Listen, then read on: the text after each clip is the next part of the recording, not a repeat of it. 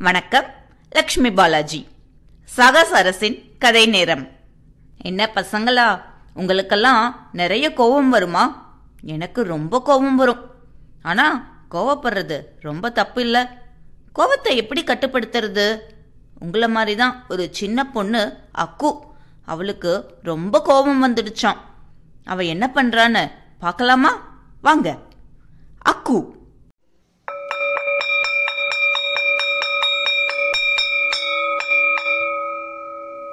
மணி ஒலித்தது. பள்ளி முடிந்தது. எல்லா சிறுவர்களும் சிரித்தபடி மகிழ்ச்சியாக வீட்டை நோக்கி ஓடினார்கள். அக்கு மட்டும் சிரிக்கவில்லை மகிழவில்லை. அக்கு கோபமாக இருக்கிறாள். அக்குவும் அவளுடைய தந்தையும் வயல் வழியாக சென்றார்கள். அக்கு அக்கு அது பார் சூரியகாந்தி பூ அழகாக இருக்கிறது. என்றார் அவளுடைய தந்தை. ச்சே இந்த பூக்களை பார்க்க சகிக்கவில்லை என்றாள் அக்கு. எங்கு பார்த்தாலும் ஒரே மஞ்சள் எனக்கு கண் வலிக்கிறது. அவர்களுடைய வீட்டின் கூரையில் சில குரங்குகள் அமர்ந்திருந்தன. அக்கு அக்கு அதோ பார் குரங்குகள். என்றார் அவளுடைய தந்தை. சீ என்றாள் அக்கு. இந்த குரங்குகளை எல்லாம் யார் பார்ப்பார்கள்? ஓடிப்போங்கள் என்று அவற்றை விரட்டினாள். அக்கு ஏன் இவ்வளவு கோபம்? என்று சிரித்தபடியே இந்தா கொஞ்சம் மோர் குடி எல்லாம் சரியாகிவிடும். என்றார் தந்தை. எனக்கு மோர் வேண்டாம் என்றாள் அக்கு. ஒரே ஒரு துளி கொஞ்சம் குடித்து பாரேன். சரி என்று வாங்கிக் கொண்டாள் அக்கு. கொஞ்சம் குடித்தாள். அது ஓரளவு நன்றாகவே இருந்தது. ஆகவே இன்னும் கொஞ்சம் குடித்தாள். இன்னும் கொஞ்சம் இன்னும் கொஞ்சம். விரைவில் டம்ளர் காலியாகிவிட்டது. கொஞ்சம் வடை சாப்பிடுகிறாயா? என்று கேட்டார் தந்தை. வேண்டாம் என்றாள் அக்கு. ஒரே ஒரு கடி கொஞ்சம் சாப்பிட்டு பாரேன். சரி என்று வாங்கிக் கொண்டாள் அக்கு. கொஞ்சம் சாப்பிட்டால் அது நன்றாகவே இருந்தது. ஆகவே இன்னும் கொஞ்சம் சாப்பிட்டாள். இன்னும் கொஞ்சம் இன்னும் கொஞ்சம். விரைவில் தட்டு காலியாகிவிட்டது. சமத்து. என்று அவளை பாராட்டினார் அக்குவின் தந்தை. நீ ஏன் கோபமாக இருக்கிறாய்? அதை கொஞ்சம் சொல்லேன். சொல்ல மாட்டேன் என்றாள் அக்கு. நான் ஏதாவது தவறாக செய்து விட்டேனா இல்லை. அம்மா ஏதாவது தவறாக செய்து விட்டார்களா இல்லை. பள்ளியில் ஏதாவது நடந்ததா? இருக்கலாம். ஓஹோ! ஒன்று செய்யலாமா? நான் உனக்கு ஒரு அழகிய காகிதமும் வண்ண பென்சில்களும் தருவேனாம். நீ என்ன நடந்தது என்று எனக்கு வரைந்து காட்டுவாயாம். சரியா? சரி வரைகிறேன் என்றாள் அக்கு. அக்கு ஒரு செங்கல் வரைந்தாள். இது ஒரு முட்டாள் செங்கல் என்றாள். ஏன்? அது உன்னை என்ன செய்தது? இந்த செங்கல் தான் இன்று காலை என்னை தடுக்கிவிட்டது என்றாள் அக்கு. அப்படியானால் அது ஒரு முட்டாள்தான். என்றார் அவளுடைய தந்தை. அடுத்து அக்கு ஒரு பையனை வரைந்தாள். இவன்தான் சூர்யா. இவன் ஒரு மிக மோசமான பையன். நான் கீழே விழுந்தபோது என்னை பார்த்து சிரித்தான் என்றாள். நீ சொல்வது சரிதான் அக்கு அவன் உன்னை பார்த்து சிரித்திருக்க கூடாது. என்றார் அவளுடைய தந்தை. இப்போது அக்கு ஓர் இட்லியை வரைந்தாள். இது என்னுடைய இட்லி.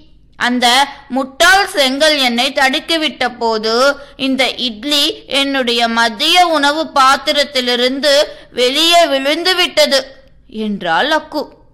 அடுத்து அக்கு ஒரு காக்கையை வரைந்தாள். இது ஒரு மிக மோசமான காக்கை. என்னுடைய இட்லியை தூக்கி கொண்டு பறந்து விட்டது என்றாள். அடடா அந்த காக்கைக்கு மிகவும் பசி எடுத்திருக்கும் என்று நினைக்கிறேன் என்றார் அவளுடைய தந்தை. அடுத்து அக்கு தன் ஆசிரியையை வரைந்தாள். இவர்தான் என்னுடைய ஆசிரியை அமலா மிஸ். நான் கீழே விழுந்தபோது இவர்தான் எனக்கு உதவி செய்தார். என்னை கட்டி அணைத்து ஆறுதல் சொன்னார் என்றாள் அக்கு. அடடா அவர் ரொம்ப நல்லவர் போல. என்றார் அவளுடைய தந்தை. ஆனால் அதன் பிறகு அவர் என்னுடைய கன்னத்தை கிள்ளி விட்டார் என்னுடைய கன்னத்தை யாரேனும் கிள்ளினால் எனக்கு பிடிக்காது என்றாள் அக்கு. ஓ ரொம்ப வலித்ததா? என்று அக்கறையோடு கேட்டார் அக்குவின் தந்தை. அப்போது கொஞ்சம் வலித்தது ஆனால் இப்போது வலி இல்லை நல்லது. அக்கு நீ மிகவும் அழகா படம் வரைகிறாய். நீ நல்ல ஓவியர். இப்போது உன் அம்மாவுக்காக ஒரு படம் வரைவாயா? என்று அக்குவின் தந்தை கேட்டார். ஓ வரையலாமே என்று சொல்லிவிட்டு அக்கு விறுவிறுவென்று படங்களை வரைய ஆரம்பித்தாள். இது ஒரு சிறிய வெள்ளெலி இது ஒரு படகு. இது ஒரு தென்னை மரம். இது ஒரு சூரியகாந்தி. இது உங்கள் சைக்கிள் அப்பா. இது ஒரு நாய். இது ஒரு தவளை. அடுத்து இன்னொன்று. இன்னொன்று இன்னும் பல படங்களை வரைந்தாள். இப்படி ஒவ்வொரு படமாக வரைய வரைய அக்கு தன்னையே மறந்து விட்டாள். தன்னை தடுக்கிவிட்ட முட்டாள் செங்கல். அப்போது அதை பார்த்து சிரித்த மோசமான பையன். இட்லியை திருடிய காக்கை. எல்லாவற்றையும் மறந்து விட்டாள் அட இப்போது அக்குவின் கோபம் போயே போச்சு. என்ன பசங்களா அக்குவ போலவே உங்களுக்கும் கோபம் வருமா? அது போன்ற நேரங்களில் இது எல்லாம் செய்தால் உங்களுக்கு கோபம் பறந்தே போய்விடும். ஒன்று வாய்விட்டு சிரியுங்கள். கைகளை மேலே தூக்கி குதியுங்கள். இரண்டு மெதுவாக மிக மிக மெதுவாக மூச்சை உள்ளிழுங்கள். வெளியே விடுங்கள். மூன்று கொஞ்சம் தண்ணீர் அல்லது மோர் குடியுங்கள். நான்கு ஒரு பழம் சாப்பிடுங்கள். ஒரு வடை கூட சாப்பிடலாம். ஐந்து உங்களது உணர்வுகளை பற்றி பெரியவர்கள் யாரிடமாவது சொல்லுங்கள். ஆறு உங்களது உணர்வுகளை பற்றி எழுதுங்கள்.